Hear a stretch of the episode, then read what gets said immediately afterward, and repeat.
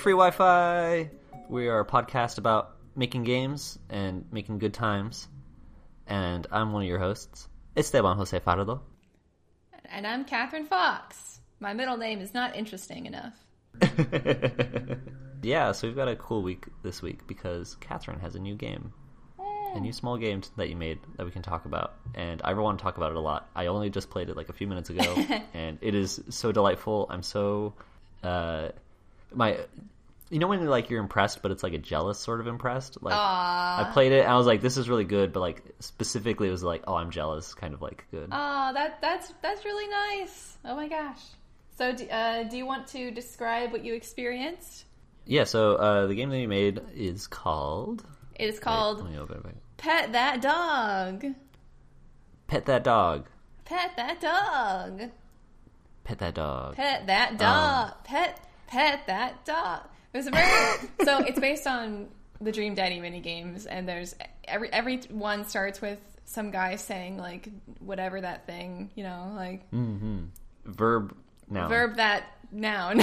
And he says it in a very specific cadence that I can't really imitate. Tickle that ivory. Okay, so the game's really simple in that you've got a beautiful pink striped background, it's animating, and dogs show up. These 3D rendered cute dogs. They're so cute. They have no eyes. They don't need eyes. They look the colors make them look fluffy, even though they're just low poly models. Like they feel like something I want to touch, you know? Mm-hmm. Anyways, they show up, and your cursor is like this cool chunky like hand thing. It's not 3D, is it? Is it 2D? Well, I can't remember. That's why I'm asking. Well, like, it was like it is a 3D object, but it is a sprite. A sprite of a okay. I modeled the cursor in Maya and then took a screenshot and then cut it out in Photoshop. It was a hack for something I couldn't get to work. Hey, no, the effect worked. It had the same effect on me as a player, as someone who felt like the hand was very much in the same universe as the object I was touching. Like, it felt very tactile in that way that, like, yeah, I'm touching this dog and petting it. So you have your hand, and you can click on the dog, and if the dog doesn't like it, the hand will turn red, and it will bark at you and be like, nah, bad pet. Yeah. And then if you touch it in the right spot, then it'll make a happy bark. And you do that enough times, then a bunch of hearts will explode out of it, and it'll slide away, and then the next dog will come in. And then eventually... other things come in too. Spoiler. I was quite surprised that there might be more to Pet That Dog than the title might suggest. Yeah. This was something I talked about in the last episode, right? Like the game that I wanted to make. JPEG Dog, yeah. Yeah. Wait. Oh shoot, I didn't check the Twitter poll. What's the results? Last time we had a conversation about JPEG Dog, and there was also the Twitter poll. What was the question? We had a question about, like, what would be the best name for a dog? JPEG, PNG, Jif, or GIF? And which one won?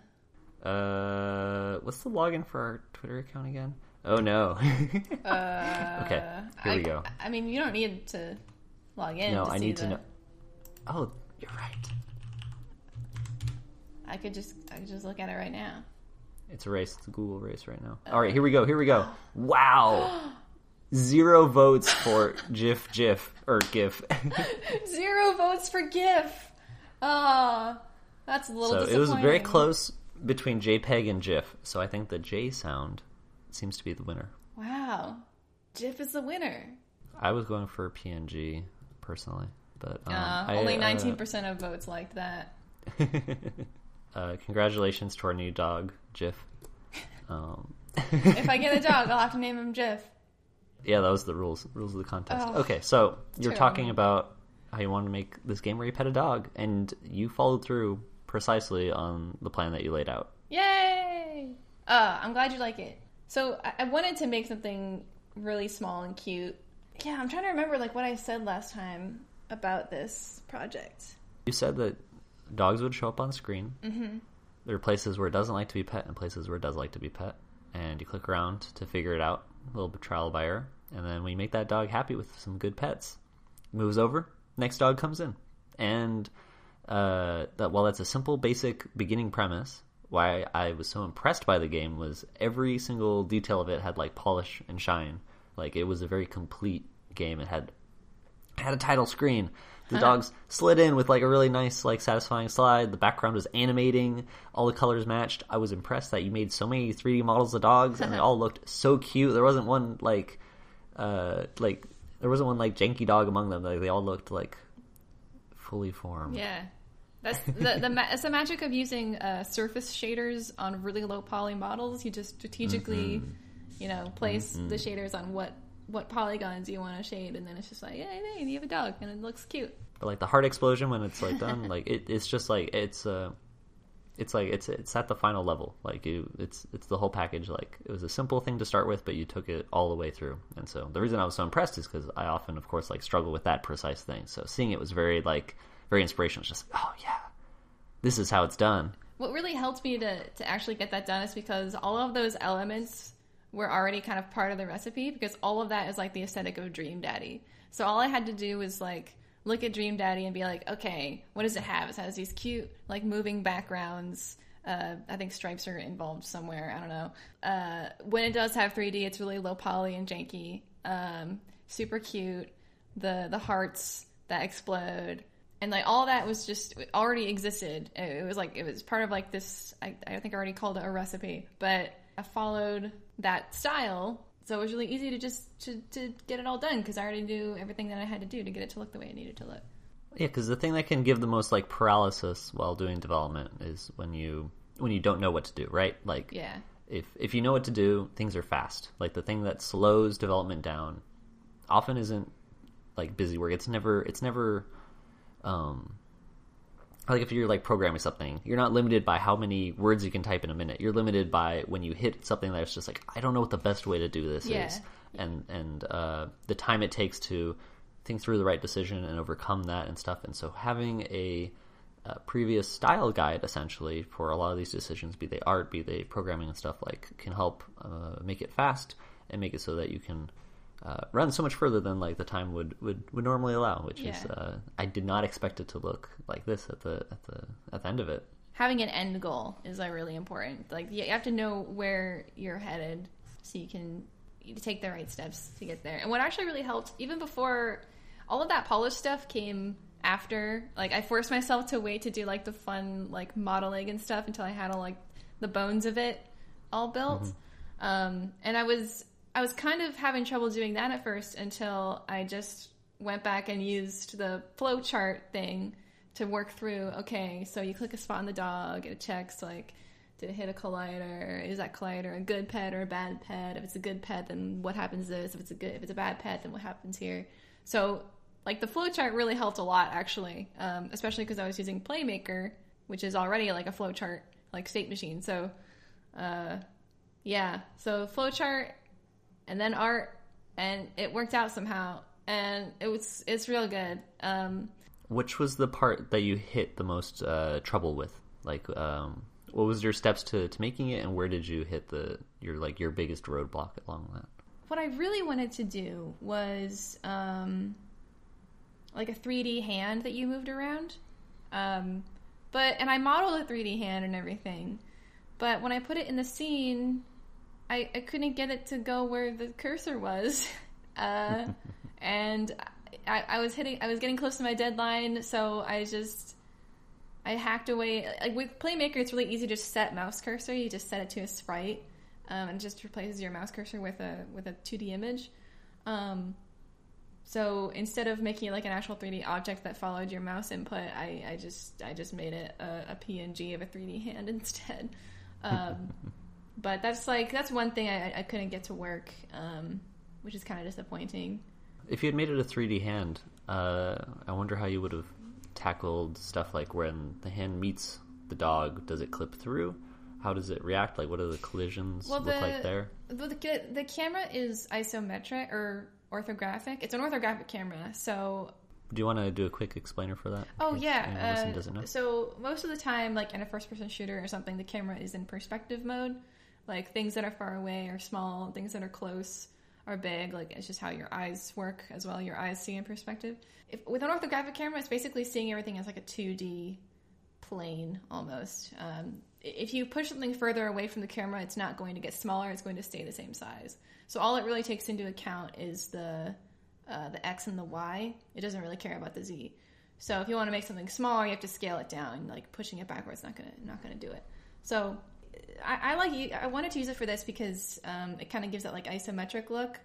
I could just like tilt the dog a little bit and give it a nice like just cute little toy box feel. And what's nice about it is you can layer a bunch of things on top of each other, like keep them really far apart so they're easy to organize, like in the z-axis in the actual scene. But the camera will see them all as like right on top of each other. I think I also did that for my Winter Woods game as well, if I remember correctly. But that's an orthographic camera. Had I done a 3D hand, I probably would have just put it closer to the camera, so it wouldn't ever clip through.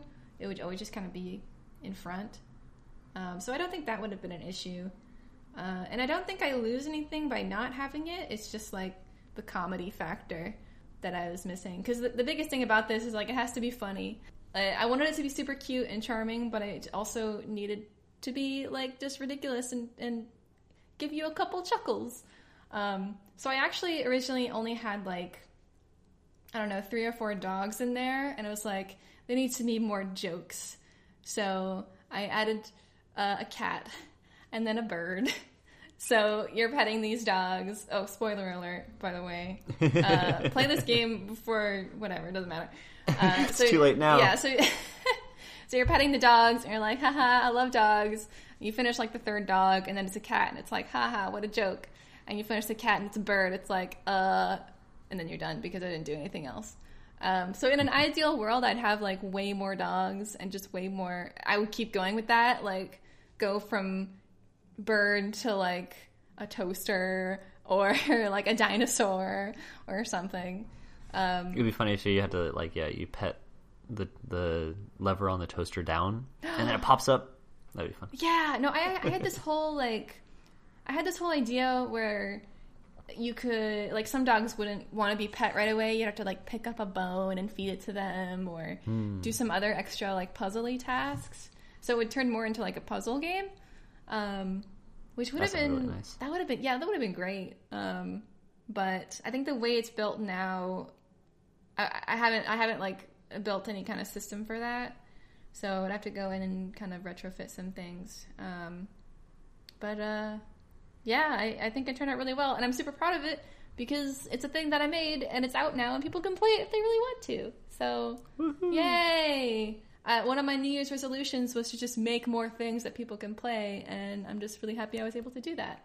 And I gave myself a really tight schedule, and I released it on time, and I kept it simple. And you see, the fan art, it works, okay? Like, this is my fan art.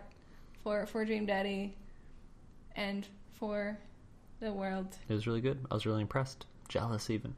Jealous. So, because the stuff that I did is nowhere near as impressive, and I'm going to have to screen share it with you, I think, because I wasn't even able to make a build. Oh, you were working on your investigation game. Like, my goal was to do something with the UI that I've wanted to do for a while, where to give it that book feeling back and to emphasize that, I need to figure out how to present a any number of like characters, right? Like that was the biggest thing I was struggling with, was how to select a character from this list, because there could be any number of them, and if I display them in a grid, that doesn't look like a book at all, right? But if I put them in a vertical scrolling list, like, that's not very beautiful either. So I was trying to figure out what's the best elegant way to do it. And so the solution I went with is they'll be arranged in horizontal panels that are each the size of the screen of the phone. Mm-hmm. And oh, that's right. You made a diagram for this, I remember. Yeah, you can swipe left and right to cycle through them. And then you can also swipe up and down to switch between different states. So you can see the information for the day by swiping up. That way, that was like the biggest problem with the initial wireframe test, was that once you see information, it was hard to go back to access it, because parts of this game have to be linear and parts of it have to be non-linear and how the player can access it. And then if you swipe up, you can see the journal. So the biggest trouble I was running into this was that it was really difficult to swipe full screen stuff, because to have a panel off screen it needs to be coded to offset by the length of the screen. But the screen size itself can change, right? So if it's depending on the platform, it could be a different size. If it's being played on a desktop in someone's window, what if they change the size of the window while it's playing? So if it needs to go 500 units to the left and then all of a sudden the screen size changes, then 500 units might not be off screen anymore. Yeah. And so it could become decentered. It could just fall apart. So I'll show you what I did right now. I'll make a little GIF of it. It is so simple. So you can see maybe how the panels slide. And then when they hit the center, information switches. So on a player side, it would look like a consistent illusion, but I just have three panels, one in the center and then one on either side. And then when they reach it, it flips them so that you don't actually need like 20 panels. The information updates to move to each one. And so very simple interaction. All it is just that little swiping, but that took me a whole week. Can you zoom out in the Unity screen? I'm trying to understand exactly what's happening here. So once it slides and would reach the center point, then the information moves over. Right now it just says like previous character and next character. Those would be the stats that are updating. Like once it's in the center, the previous character would become the current character. Okay. And then there's a new previous character. But you can see the text before it reaches the center. It only updates. Yeah. So the variable previous character is what changes. That text would stay the same on the user side. It's just updating so that I can see on like the development side that those variables are changing. Oh, okay. It's like a debug thing. Oh, yeah. Okay. Interesting. So it would be consistent there. But yeah, that's really cool. And this can scale with however many characters you have? Mm-hmm. Yep. However many characters, and I can use a similar system for swiping up and down. So it's a small little addition, but yeah, that's how I was getting back into working on this game. It's been very busy over here, but I was excited to get back into working on the investigation game, and so I set that goal forward and was just like, all right, this is what I'm going to solve because I want that figured out. And you figured it out, yeah. Yeah, figured it out. So hopefully I get a good step towards making the next exciting build for everybody to play. That'll be really cool. Unity handles text really, really weirdly that I don't really understand. I used to not understand how to use Unity's UI at all. And then I was working in Unreal at my day job where I was doing UI and UX design. And while I'm not great at it, that meant I learned Unreal's system like pretty well. Like I know it like inside and out, how Unreal handles its UI. And Unity was changing to become more and more like how Unreal does it. And so when I went back to using Unity, it was like, oh, hey, I understand the theory behind this. I understand how this works. I don't like it as much as Unreal's, and I think it's hard to learn compared to how Unreal handles its UI. But if you would like a tutorial of any kind on how the basics of this UI system works, I can.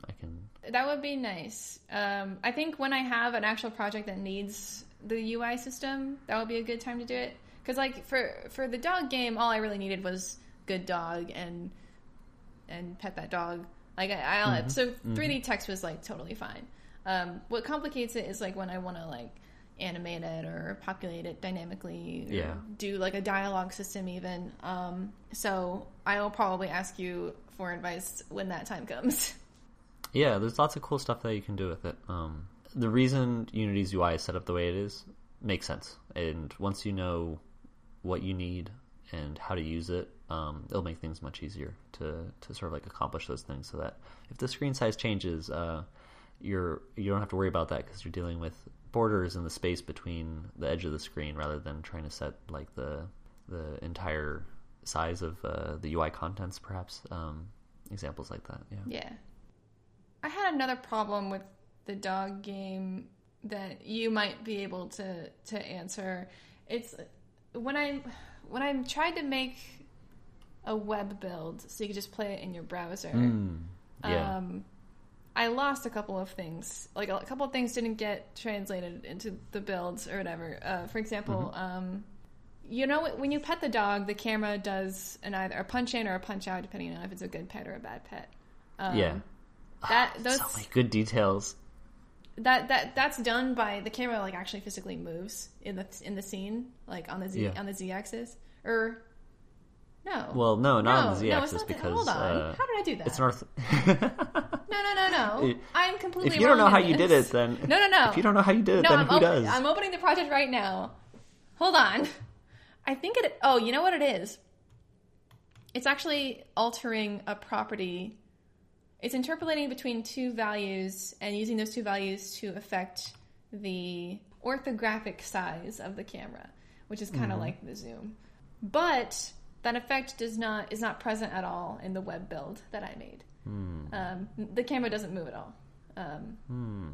Also, the heart particle effect, that's actually present in the scene at all times. It's just either... Oh, you turn it on or off, basically. Yeah, I think originally it was... I actually disabled or enabled the emitter. But in the web build, it was just always on. It wasn't affected by that at all. So I don't know if it's a problem with Playmaker... or some obscure problem with Unity? No. There's definitely features that don't work when you switch to making web build stuff. So changing the size of the camera is probably related to how the web browser is calculating what size of the screen needs to be. That'd be my guess. It's also like... so it would need a different technique for that. And then for the particle, it would take some Googling, but I'm sure that there's a limitation to how particles function when used for a web app. But yeah, well, it's frustrating that some things would need to be rewritten to work in a browser. It's probably still worth it, and it would just take a little bit of research to figure out what needs to change. Those really are the only two things that don't work. From what I could tell, everything else worked just fine. It was just the particle and the punching that weren't working, and it took a lot away from the experience. You not need having those in there. So that's the polish. Yeah, the polish is important. It's time for a transition. Well, wait a minute. Hold on. Did I say everything I wanted to say about the WebGL? WebGL.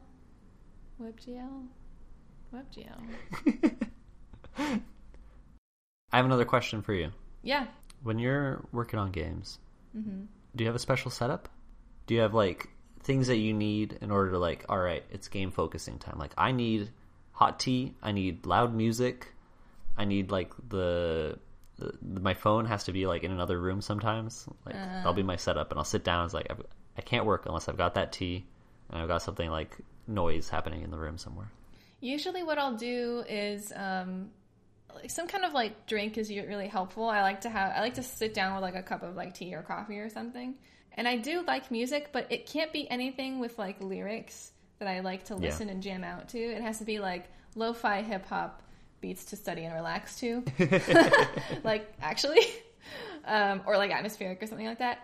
I really like to listen to Skyrim atmospheres sometimes. Or Skyrim tavern music is good, too, if you're making a project that is kind of, like, medieval-y. But other than that, I have a dual monitor setup. So I like to put Unity on one monitor and then a browser on the other, so I can really easily just, like, Google real quick or have...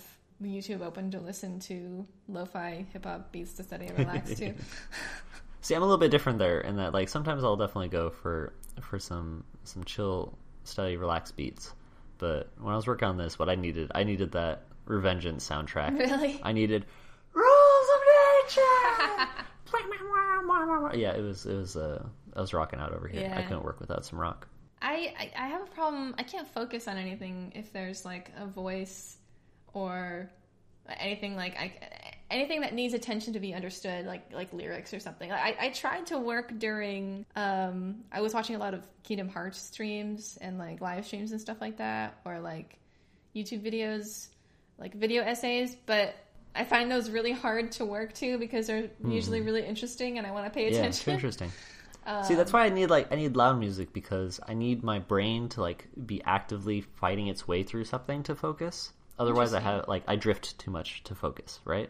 Does that make any sense? No, I think that makes sense. Like, I need distractions to try and battle through, but it has to be the right kind of distractions. It can't be the wrong kind. You need something to tune out so you can focus.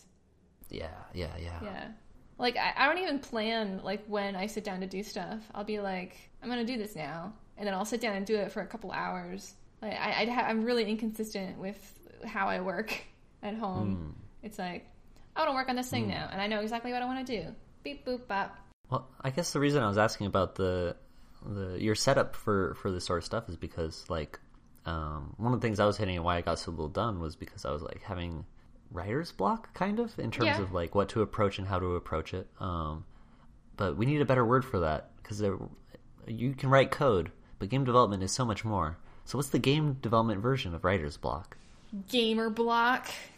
No, we're not calling it gamer block. Gamer block is what we call when I log on to Twitter, and I'm just blocking gamer. Do we want to use the word block?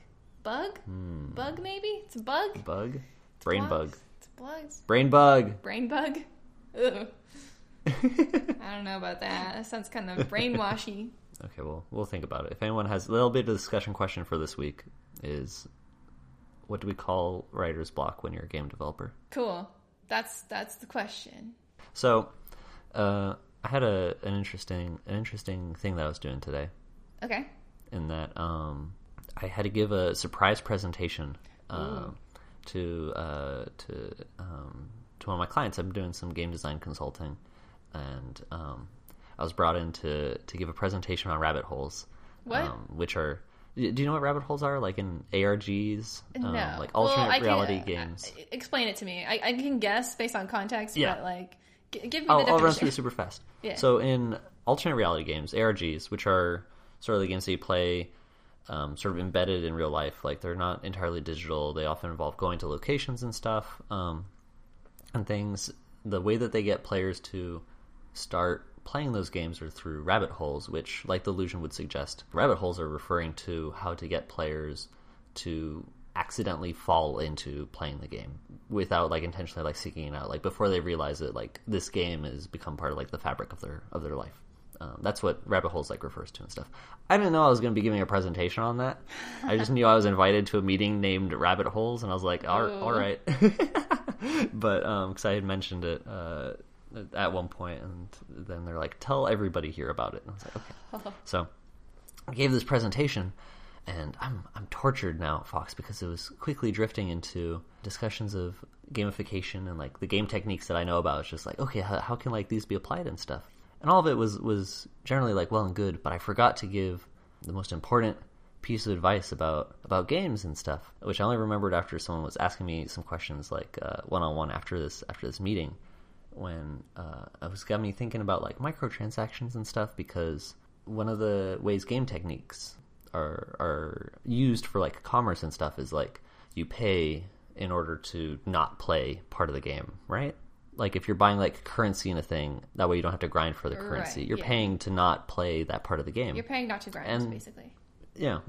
But that's really frustrating on, like, a player level. And it's really, like, obvious to the player side that, like, yeah, you're paying for less of the game. Like, if the developer thinks the game isn't fun, then why should a player think it's fun too, right? Mm-hmm. Like, that's often, like, the effect that has. And so it's better, if you're doing any monetization system in a game or an app or anything whatsoever, it's like it should be to pay to open up, like, the experience, if that's the model that someone's going for, rather than less of a thing. So, like, I loathe, like, gamification as it's usually, like, applied in terms of a marketing stratagem or a commercial stratagem, because it's taking the techniques and tools that we use for making games, but to make something that's not game-like, because a game is playful, and play is an activity that's done for, like, the sake of the activity, right? But if you're using techniques from games, like the feedback loops that games have, but it's not being done in service of, like, the activity itself, then that's not a game. That's different stuff. It's using work. Feedback. It's using stuff. Yeah, you're doing work. And so the term, like, referring to it as, like, gamification in that sense insults me as, like, a game designer, because it's like, that's not game stuff. That's the systems that games developed and, like, pioneered, and we're a young medium, but in the same way, like, we're able to codify a lot of systems in terms of, like, feedback. Like, it feels good to make progress on something, right? And games have been very good at figuring out how to visualize and build feedback for that.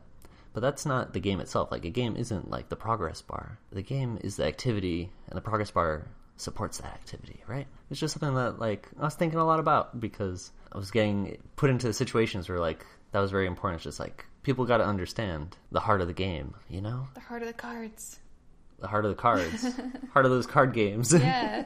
Yeah, and I'm not like against microtransactions, like in concept, but I do think that there's a principle that should be applied with microtransactions and stuff. That like, yeah, you shouldn't pay to not have to do a thing, right? Right. Like that's a sign that your game's not fun. If people, it's not a game; it's a chore. Then, and no one falls for that, and that doesn't make for a better experience. So that was the piece of advice that was coming out of my consultation work this week, and I wanted to share it. I want to read aloud some interesting advice that I saw on Twitter from Derek Yu, who made Spelunky. Oh. Had a really interesting, very short thread that I'm going to just read aloud very quickly, because I thought it was very insightful. I feel like elegance and jank, and by jank he means awkwardness or lack of polish, are just byproducts of one's approach to game design, and it's the approach that matters more to the players. So jank is often a byproduct of ambitious, complex, and innovative design. It can be unironically good, even if it's janky. Like, jank can be good. On the other hand, designers tend to place elegance on a very high pedestal, where it can be the result of undesired oversimplification. These days, I would rather keep an inelegant, janky game mechanic that offers lots of interesting, fun possibilities to the player. Players are very forgiving of jank if they appreciate the underlying design goals. The jank may even be considered added character and personality. Along the same lines, they will not appreciate the elegance if they don't understand the underlying design goals. There are a lot of simple indie games out there that are not benefiting from the enormous levels of polish that are heaped on them. Much of that effort just doesn't translate to player appreciation. My advice would be to not focus on elegance as a goal in and of itself. Chambara is janky. But it's great. Yeah. I don't know. I was thinking that because as a designer, my approach is often like, as it says, like to put elegance on a very high pedestal. Like there was a lot of features and modes and stuff that we could have done with Chambara that whenever we would have conversations, I was like very against putting anything that was outside of like a base game mode, because it was more important to me as a designer that we have things as like simple and clean as possible. Right. Well, we also had for scope reasons that like makes sense, but I know that like for myself on like an aesthetic level, that was something that was important to me, but it could have meant that we would be cutting out things that maybe would have been fun and interesting, even if they were more janky than like what we happened. If we had a completely broken game mode, maybe that still would have been okay, like if people understood what was fun about it, even if it wasn't balanced. Maybe that would have been okay. Maybe it's okay to be messier sometimes. It's okay to experiment, because that's how you find cool stuff. And it might not look like the Oscars of video games, but like it'll still be cool and fun. I said the word simple and clean earlier. Yeah, tell me about them Kingdom Hearts.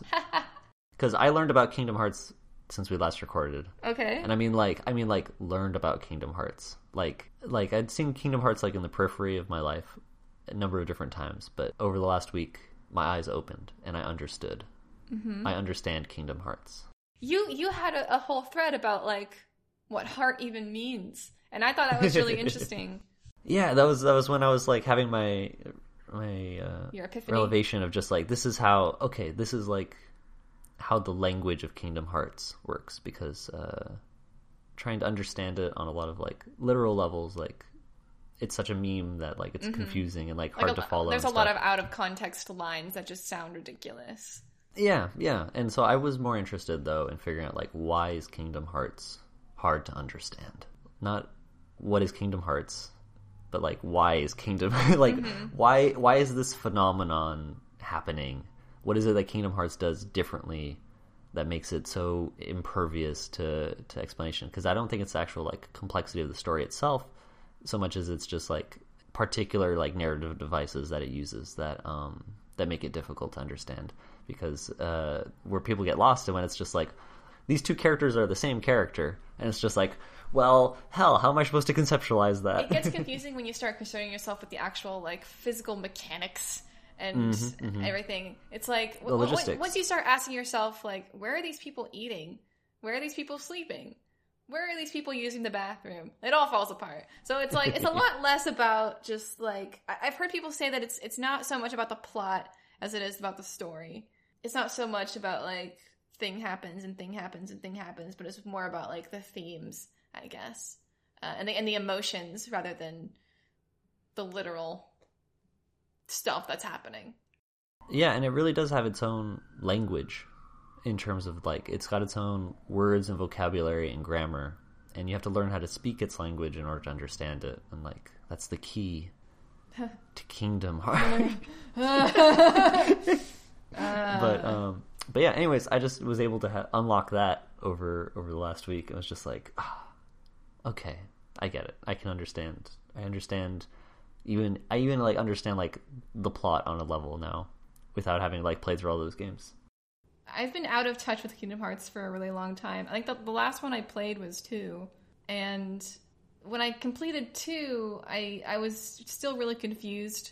And then I found out that there was like another game on a different console that I couldn't play because I didn't have a PSP that explained more of the stuff that happened between 1 and 2.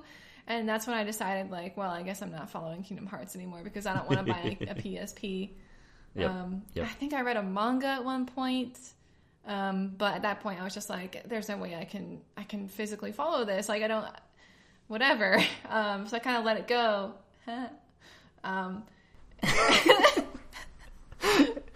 And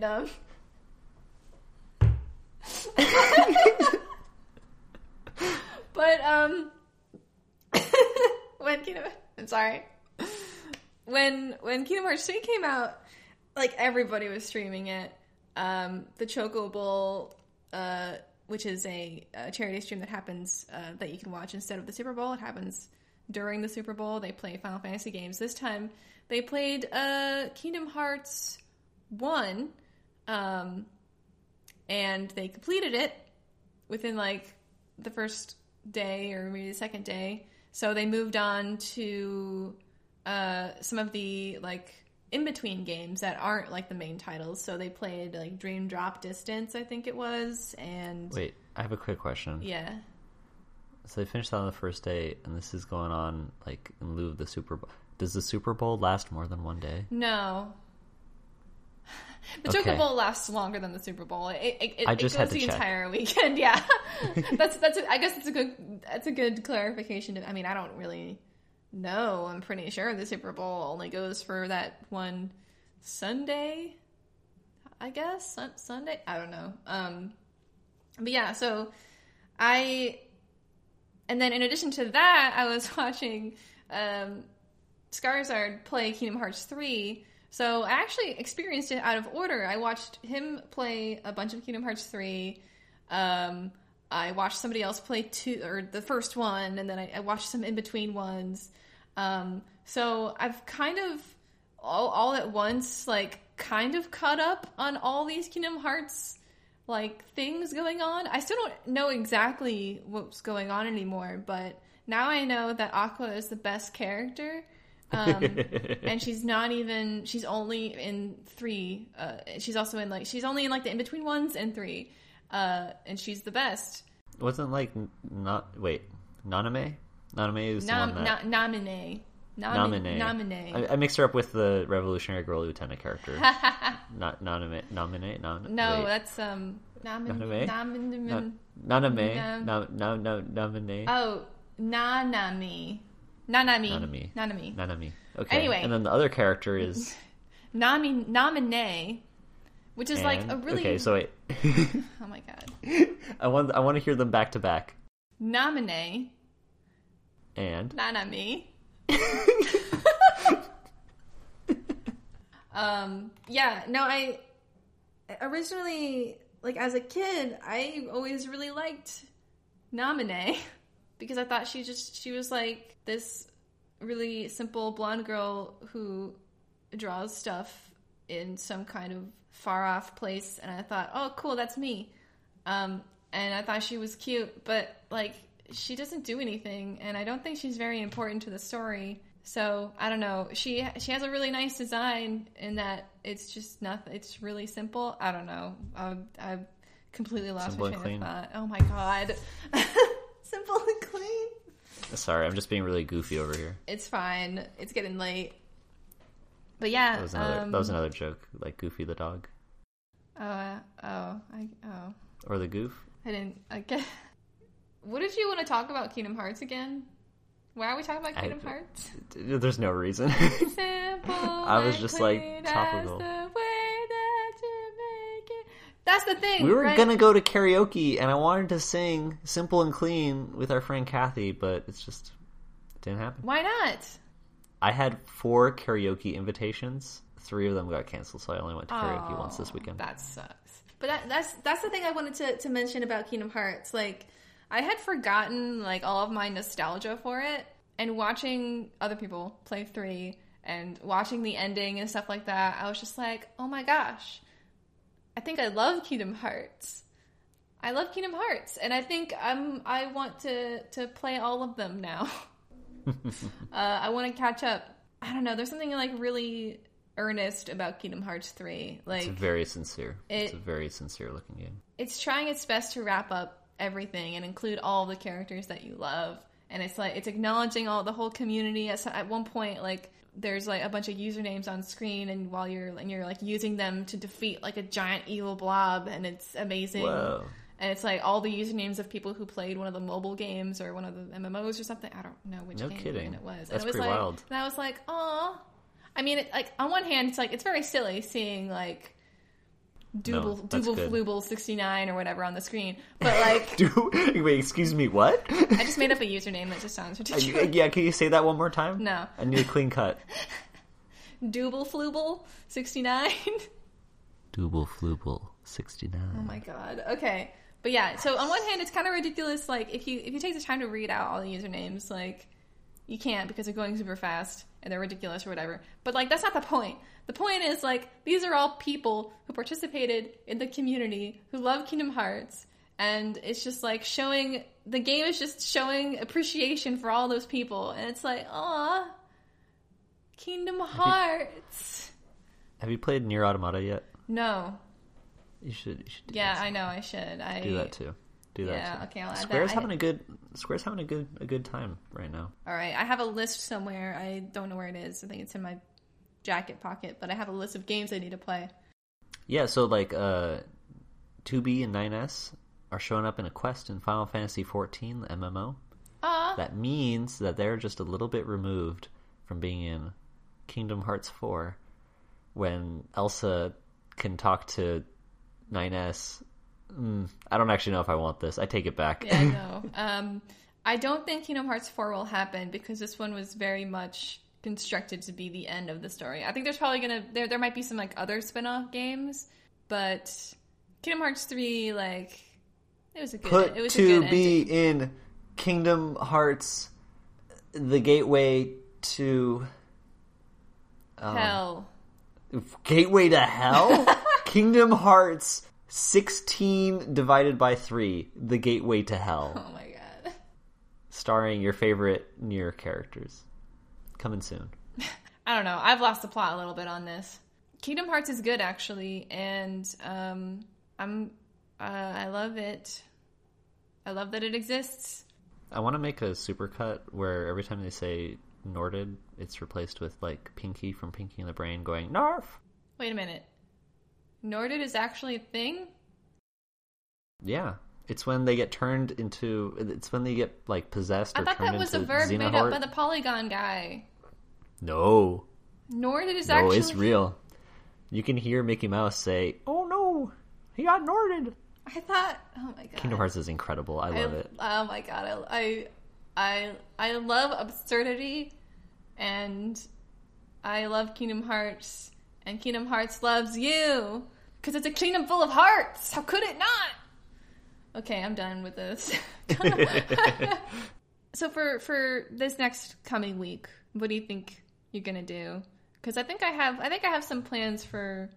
On the one hand, I kind of want to tinker with the dog game still, see if I can make a good web build. But also, I've been having some more thoughts about Remoon and a new approach I want to take with it. So I might be tinkering with that a little bit. I don't really have anything super substantial to say about it yet, but... Yeah, I'm probably going to just keep on doing some UI stuff with the whodunit game. But yeah, so I think we're gonna have some really fun stuff to talk about next time, and maybe a couple of surprises, or maybe one surprise, or maybe no surprises. Maybe, who knows? Ugh. Well then, you can't see it, but Fox just like whipped out the slowest, most intense dab I've ever seen. I don't think I've ever dabbed before. Careful, don't hurt yourself. Oh. There you go again. I hit my background. All right, signing off. All right. This has been Esteban Fardo and Catherine Fox. And Catherine Fox, that's me. You can find us on Twitter.com. I'm at Esteban Thinks. I'm at Foxy Red Specs. It's a dumb username, but I'm stuck with it. No, it's so good. It also means you can never change the color of your glasses. I know, yeah, right? I've designed myself into a corner, so I'm trapped in these red glasses now. Cool, and we'll catch you guys in a couple of weeks. Stay frosty. Stay warm, please. Oh, yeah, no, stay warm. I'm sorry. Yeah. Stay warm. Stay cozy. Goodbye.